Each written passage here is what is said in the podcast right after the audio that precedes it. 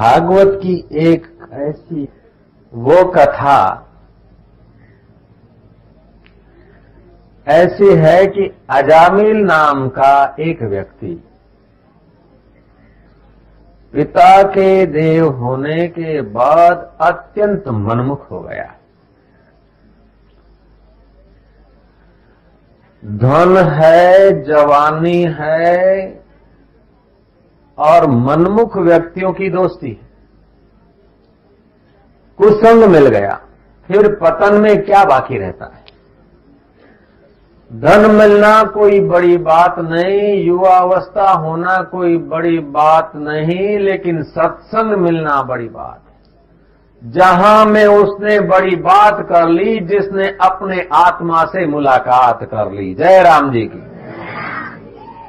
जब तक आत्मवेता ब्रह्म ज्ञानी संतों की मुलाकात नहीं होती राम रस दान करने वाले दाताओं की मुलाकात नहीं होती, तब तक दुनियादार दरिद्र रह जाते कबीरा, यह जग निर्धना, धनवंता नहीं कोई, धनवंता तेहु जानिए जागो राम नाम धन हो इस सियावर रामचंद्र की।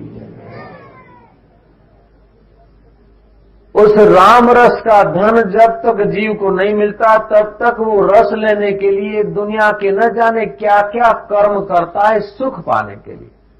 अजामिल भी उसमें का एक था।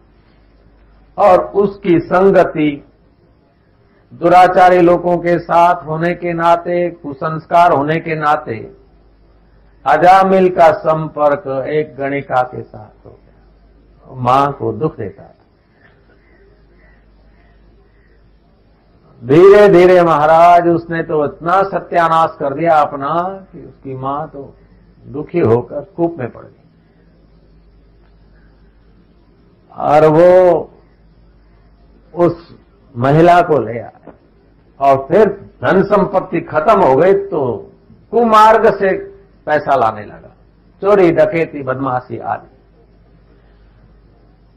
कुछ पवित्र संत जा रहे थे। महिला के मन में हुआ कि हमने तो खूब पाप कमाए, अब जीवन में कुछ पुण्य कमा ले संत जा रहे, संतों को आमंत्रित करके भोजन कराए। भोजन कराए, इतने में वो अजामिल आ गया घर पे। बोला पति को कि संतों को प्रणाम करो, बोले, ये तो तू भोली है कि बाबाओं को खाना खिला दिया। मैं तो इनका तुम्बा करमंडल भी लेके बेच के आऊँ, मैं तो उसमें का हूँ। ये तो क्या करती? बोले, कुछ भी हो इन संतों को आप प्रणाम करो। प्रणाम करते तो संत बोलते कि भाई अब भोजन तो करा दिया, तुम्हारी पत्नी। दान तो दे दिया अन्न दान लेकिन अब दीक्षा चाहिए दक्षिणा चाहिए। जैसे सौ रुपया मनी ऑर्डर कराना है तो सौ रुपया दे दो तो तीन रुपया भेजने के लिए भी तो चाहिए कि नहीं चाहिए? मनी ऑर्डर चार्ज तो चाहिए। तो दान के बाद दक्षिणा होती है, भोजन के बाद दक्षिणा होती है, दक्षिणा दे। उसने बोला, महाराज, दक्षिणा मेरी, ये दो हाथ हैं। आप बस रवाना हो जाओ। नहीं तो मेरा मन अब, आप तो मेरे को नहीं जानते। मैं अजामिल हूँ। बोले, तू चाहे अजामिल हो, चाहे और कोई मिल हो। लेकिन हमको दान में तेरा रुपया पैसा नहीं चाहिए। हमको दान में तेरे घर होनहार जो बालक है, उस बालक का नाम तू नारायण रख दे। बालक का नाम नारायण रखेगा तो बोले, आपको क्या फ़ायदा होगा? बोले, इस बहाने भी तो बालक का नाम बिना कोई सत्कार्य तो होगा नहीं। ये कहीं सत्संग का आयोजन करा दे, ऐसा आदमी तो है नहीं। ये दूसरों को सत्संग में ले जाए और पुण्य कमाए, ऐसा आदमी भी तो नहीं है। और सुबह उठकर धारणा, ध्यान और समाधि करे, ऐसा आदमी भी तो नहीं है। ये तो केस बिल्कुल बिगड़ा हुआ है। इस बिगड़े हुए केस में तो महाराज सब्सिडी की बहुत ज़रूरत पड़ती। जयराम जी की कह दो। तो संतों ने विचार किया कि इसके बेटे का नाम अगर नारायण रखवा देंगे तो छोटा बेटे में पिता की प्रीति होती। और बार बार छोटा बेटे को बुलाएगा, इस बहाने भी भगवान वो बेटे को बुलाए नारायण कह के तो तुम्हारे पावन नारायण नाम का उच्चारण करेगा और आप इसको कंसेशन कर देना सब्सिडी दे देना बेचारे को। संतों ने हृदय में संकल्प किया और उसको कहा कि भाई तू वचन दे कि दूसरे दान दक्षिणा नहीं चाहिए। केवल तेरा जो बेटा अब जन्मेगा थोड़े दिनों में, उसका नाम नारायण रख देना। हजा मिलने का महाराज, उससे आपको क्या फ़ायदा होगा? बोले, हमको वो फ़ायदा होगा कि जो हम चाहते हैं। तुम्हारे जैसा एक आदमी का अगर उद्धार हो जाए तो इससे बड़ा संतों को क्या फ़ायदा होगा? अच्छा महाराज अच्छा हम नारायण रख देंगे। अजामिल को पता नहीं था कि ये छोटा सा संतों का प्रयोग कितना कल्याण कर सकता है। समय बीता और अजामिल को पुत्र की प्राप्ति हुई और उसने नारायण नाम रख दिया। जो आदमी पापाचारी होता है, उसकी अपमृत्यु होती है। इक्कीस हज़ार छह सौ श्वास हम हर रोज खर्च करते हैं। श्वासोश्वास। हमारी आयुष्य वर्षों पर गिनी हुई नहीं होती है। एक अरब छियालीस करोड़ बत्तीस लाख बारह हज़ार तीन सौ और ग्यारह श्वास हैं तो आप बारह श्वास यूज़ नहीं कर सकते। जयराम जी बोलना पड़ेगा। समझो एक एक करोड़ श्वास है तो एक करोड़ और दस श्वास आप नहीं ले सकते। एक करोड़ श्वास पूरे हुए कि गए।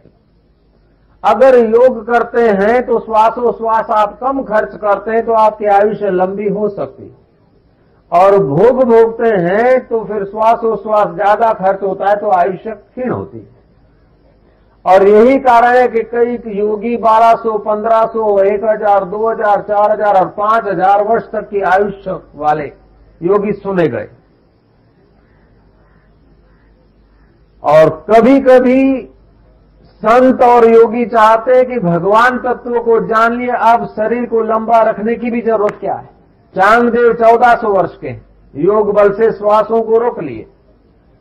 लेकिन आत्मज्ञान नहीं हुआ तो ज्ञानेश्वर गुरु की शरण गए और ज्ञानेश्वर 22 साल के 22 साल के गुरु हैं और 1400 साल के चेला जी हैं। जयराम जी, बोलना पड़ेगा।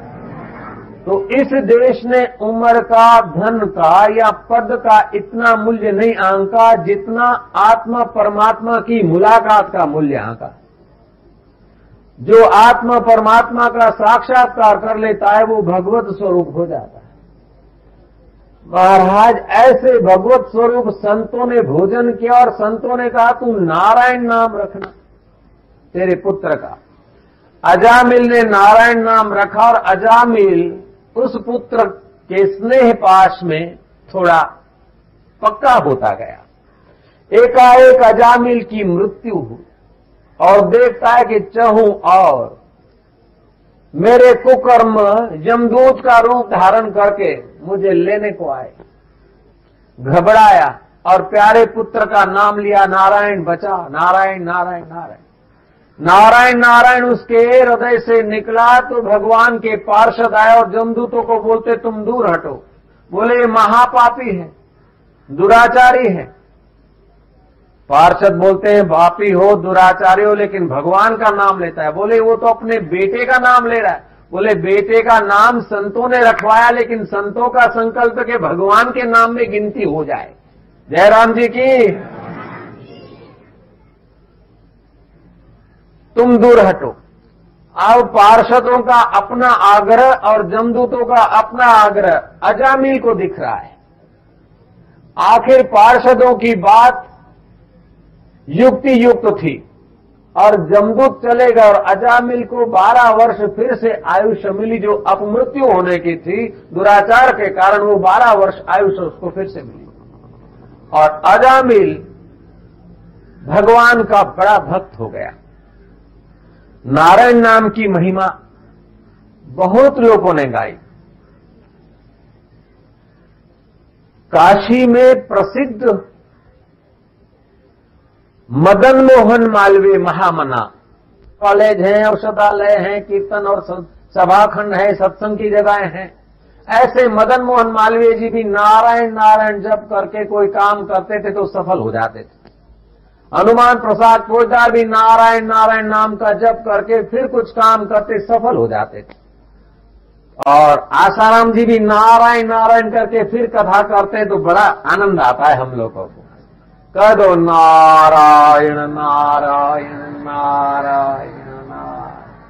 आप जब खेतर में धान बो के अनाज बोने जाओ ने तो अनाज में नज़र डाल दो और बोलो, नारायण नारायण नारायण नारायण।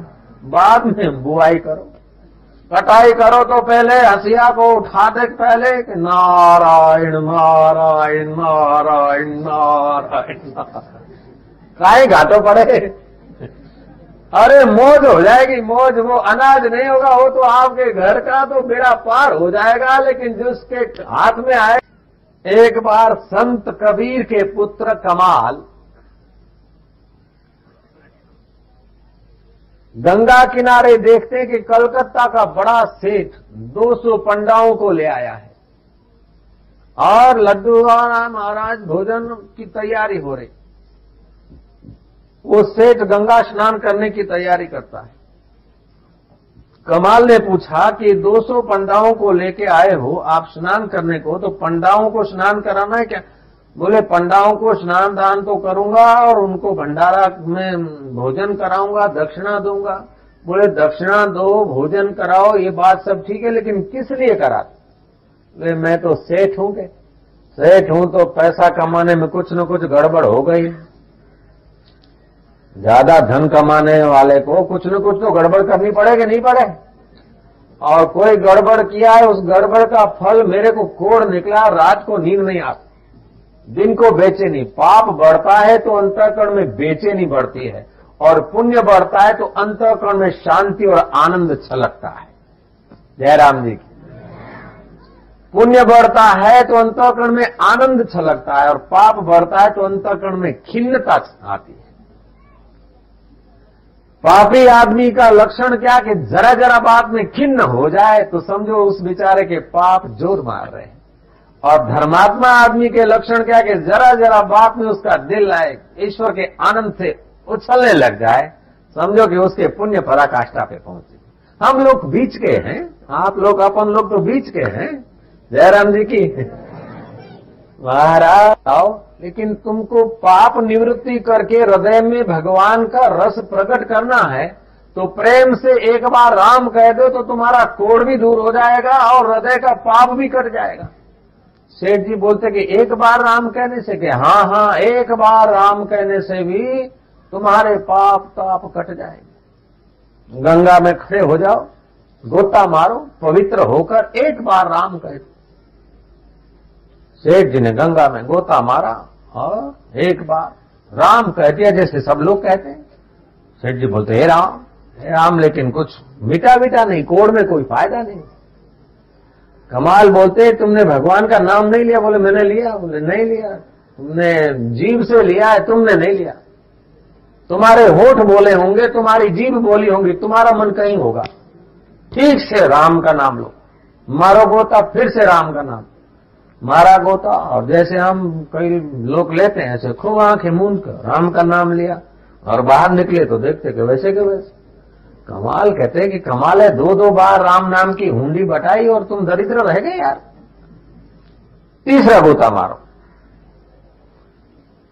डंडा पड़ा था, छड़ी पड़ी थी, कमाल भी उतरे गंगा में। सेठ जी जो यो गोता मारते हैं तो भव रीढ़ की हड्डी पे पीछे बैडे पे सोटी दे मारी। सोटी दे मारी तो सिर्फ़ हरे राम हरे राम करके झूठे तो उनकी सुषुप्त जो कुंडलनी शक्ति जीवन शक्ति थी, उसका फोर्स आए और महाराज सेठ के चित्त में आनंद, उल्लास, और देखते कि कोर मेरा दूर हो गया। सेठ जी बड़े खुश हो और कमाल को दक्षिणा दान देने लगे। कमाल ने कहा, दान दक्षिणा की ज़रूरत नहीं है। तुम बस प्रेम से भगवान का नाम लिया करना कमाल की खुशी का ठिकाना नहीं। कमाल झूमता, गुनगुनाता, अपने घर पहुँचा और पिता को बोलूँगा कि पिताजी, अब आप रिटायर हो जाएँ तो कोई परवाह नहीं। अब मैं आपकी गद्दी संभालूँगा, लोगों को भगवान का रस पिलाता रहूँगा। कमाल के मन में इतना उत्साह था कि मेरे को भी अब लोक कल्याण करने की कुंजी आ गई कि एक बार नहीं तो दूसरी बार दूसरी बार नहीं तो तीसरी बार झंडा मार कर लोगों का काम कर देने का। तो तीन बार राम नाम कहने से लोगों का अंतकरण आलाधित होता है, उनके पाप कटते हैं। ये कमाल की गणना थी। कमाल जब कबीर जी को वर्णन करते हैं तो कबीर जी ने साखी उच्चारी, बूढ़ा कुल कबीर का जो हुआ पूत कमाल, मेरा तो कुल डुबा दिया क्या भ्रिकुटी विलास सृष्टि लय हो जिसके भ्रिकुटी विलास सृष्टि का लय हो सकता है, ऐसे भगवान के नाम को तीन तीन बार तूने खर्चा है। एक पापी का पाप दूर करने में तीन तीन बार राम नाम खर्च किया, पागल कहीं के? तू राम नाम की महिमा नहीं जानता है। जा संत तुलसीदास के पास। चिट्ठी लिख दिया कि इस कमाल को राम नाम की महिमा कृपा करके समझाओ। संत तुलसीदास काशी में रहते थे उसे तुलसीदास के पास आए कमाल और के राम नाम की महिमा बताई। पिताजी ने ऐसे ऐसे मेरे को आज्ञा की और मैंने ये ये काम किया, पूरा कथा सुना दिया। तुलसीदास ने कहा कि अच्छा तुम ऐसा करो कि गाँव में थाली पिटवा दो, ढोल पिटवा दो, कि जिनको भी कोड़ का बीमारी हो और हृदय में खिन्नता या अशांति हो, वो तुलसीदास के झोंपड़े पे आ जाए। शाम होते 500 आदमी आ गए। तुलसीदास तुलसी के पत्ते पर राम लिखकर उसको लसोट के, मटकी में डालकर सबको छीटने लगे। जिस जिसको महाराज गर्भ से छीटते गए, उन लोगों के चित्त में आह्लाद, शांति, आनंद और कोड़ ठीक हो गया। कमाल समझ गया कि हाँ अब पता चला कि राम नाम को तुलसी के पान पर लिखकर, घोट कर दर्भ से छांटने से इतना लाभ होता है। आया कबीर के पास। बोले, अब मैं समझ गया। कैसे? बोले, ऐसा ऐसा करने से।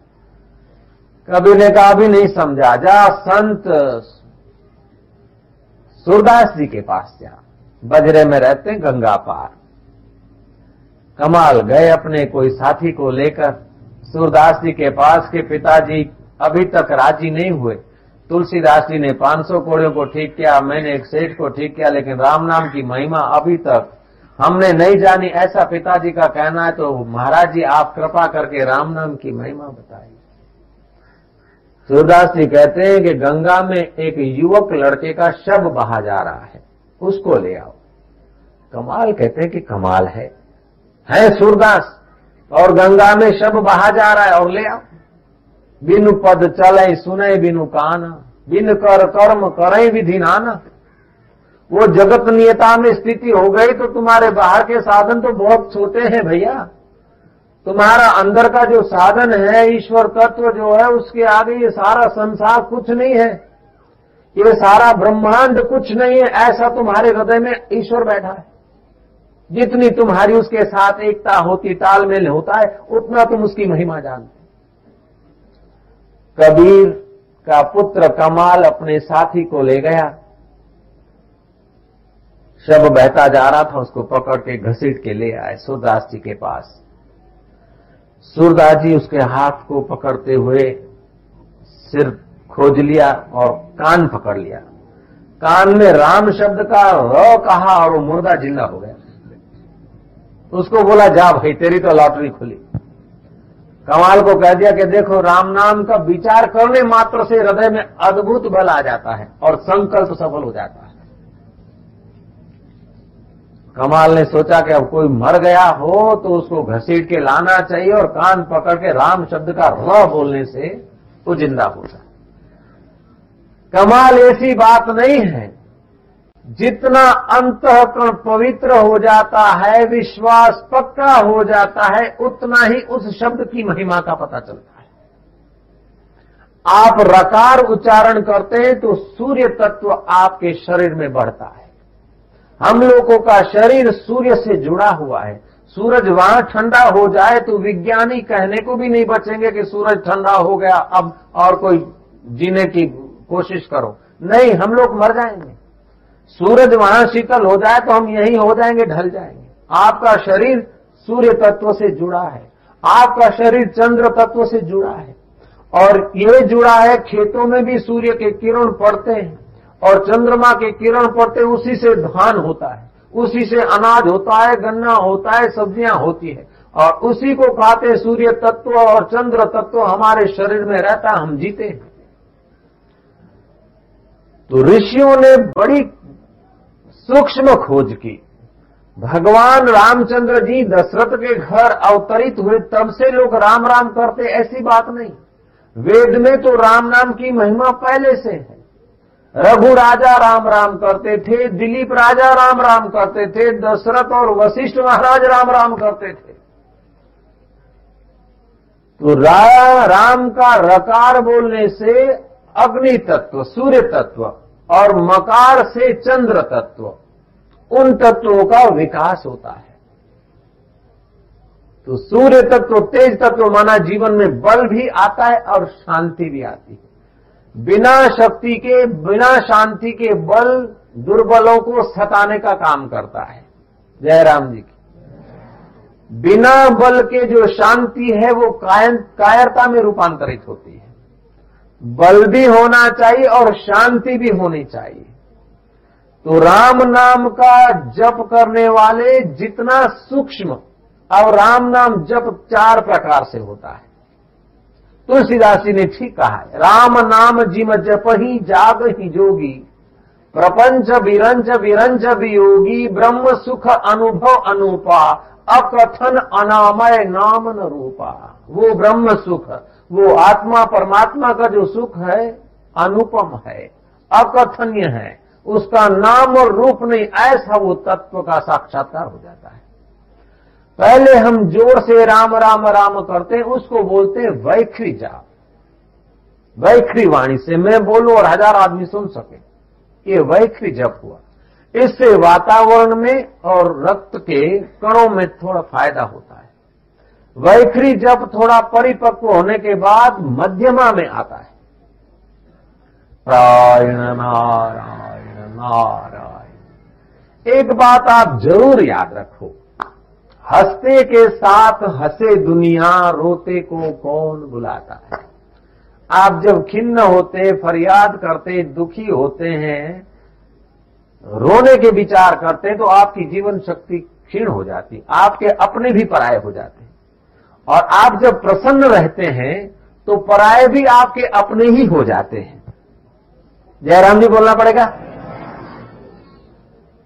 प्रसादे सर्व दुखा नाम हानि रस्योपजायते प्रसन्न चेतसो यासु बुद्धि पर्यवितिष्ट चित्त की प्रसाद प्रसन्नता प्रसाद की जननी है, और वो आत्म प्रसाद से सारे दुख दूर हो जाते हैं।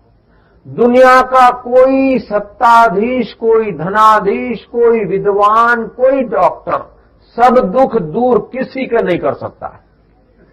ले महाराज, फलाना डॉक्टर है, सब दुख दूर कर देता है। नहीं, चिंता का दुख दूर नहीं करेगा। चिंता का दुख दूर करेगा मनोवैज्ञानिक तो शरीर का दुख दूर नहीं। शरीर का दुख दूर हुआ तो जन्म मरण का दुख वो दूर नहीं कर सकते हैं।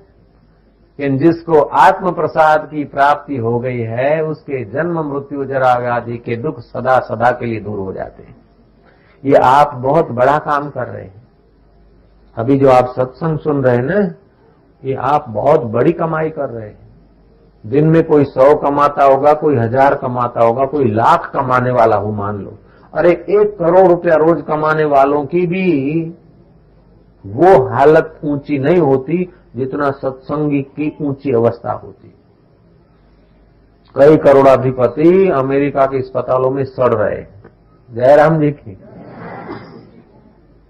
उनको खुशी नहीं, उनको चैन नहीं, आनंद नहीं, और आप मिट्टी में बैठे हुए मज़ा ले रहे हैं नारायण नारायण। नारायण आज तो तो पहली बात यह कि प्रसन्न रहना। दूसरी बात है कि भगवान को अपना मान। भगवान हमारे हैं और हम भगवान के।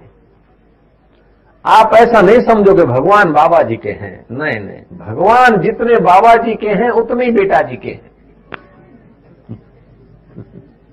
अभी तो बेटा जी के कभी कभी ज़्यादा भी हो जाए। क्योंकि बाबा जी तो थोड़ी देर नहीं भी मिलेंगे तो जानते कि तू हमारे से अलग नहीं है। और बेटा जी को तो जल्दी मिलने को तत्पर है। छोटे बच्चे को माँ ज़्यादा प्यार कर लेती है तो आप भगवान को अपना मानिए। भगवान को अपना मानने से जो पुण्य होता है, वो पुण्य उपवास करने से नहीं होता है। वो पुण्य यज्ञ करने से नहीं होता है। वो मक्का मदीना जाने से अथवा काशी नहाने से, गंगा नहाने से वो पुण्य नहीं होता है। जितना पुण्य भगवान को अपना मानने से होता है। गंगा तो बाहर नहाते और भगवान मेरे हैं, वो अंदर भाव रहता है।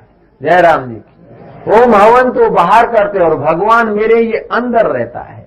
इसलिए भगवान हमारे हैं और हम भगवान के हैं। और कभी कभी कमरा बंद करके भगवान का जो भी तुम्हें प्यारा नाम लगे, जो गुरु महाराज ने दिया हो, अथवा चाहे तुम कोई निगुर भी हो जयराम जी के। हकीकत में निगुरा आदमी तो ऐसा है बेचारा। जैसे विधवा स्त्री का श्रृंगार व्यर्थ है, ऐसे निगुरे का जीवन व्यर्थ है। कभी कभी भक्ति भाव करने वाले लोग होते हैं और गुरु मंत्र नहीं है। तो जिनको गुरु मंत्र मिलता है, जो सगुरे हैं, वो जो आनंद लुटते हैं, वो निगुरे तपस्या करने वालों को भी आनंद नहीं मिलता। निगुरे लोगों को व्रत उपवास और तप करने से वो आनंद और वो साधना की ऊंचाई का अनुभव नहीं होता है, जो गुरुओं के प्यारों को हो जाता है। तो गुरुओं के प्यारों का अनुभव है कि गुरु को और भगवान को स्नेह करके उनसे बातचीत करें और वो प्रेरणा देते तो कभी कभी कमरे में एकांत में आप भगवान के समक्ष, भगवान के प्यारे संतों के समक्ष एक टक देखिए। फिर मंत्र जाप करिए। वैखरी से मंत्र जाप करते करते मध्यमा में चले आए। मध्यमा क्या होता है बाबा जी देखो मैं बताऊँ कि वैखरी से जपेंगे, फिर आपका वो मंत्र गहरा जाएगा। जैसे कि, अरे भाई, मैं आपको जानता हूँ। महाराज जी, मैंने आपको देखा है। भाई हाँ देखा तो कहाँ देखा है।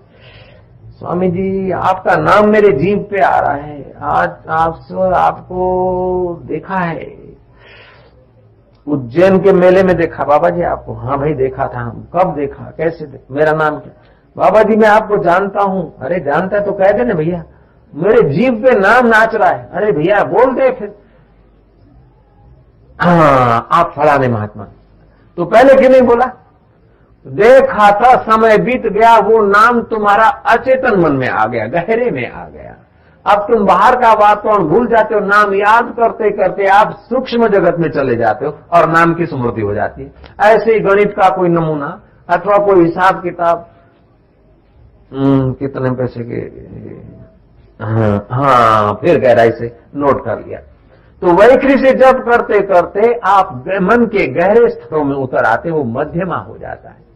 मध्यमा का जब परिपक्व होते फिर पश्चंती वाणी में आ जाता और पश्चंती वाला जब परा में आता है, तब राम शब्द का रकार बोलो, चाहे संकल्प मात्र करो तो आपके संकल्प में अद्भुत सामर्थ्य होता है।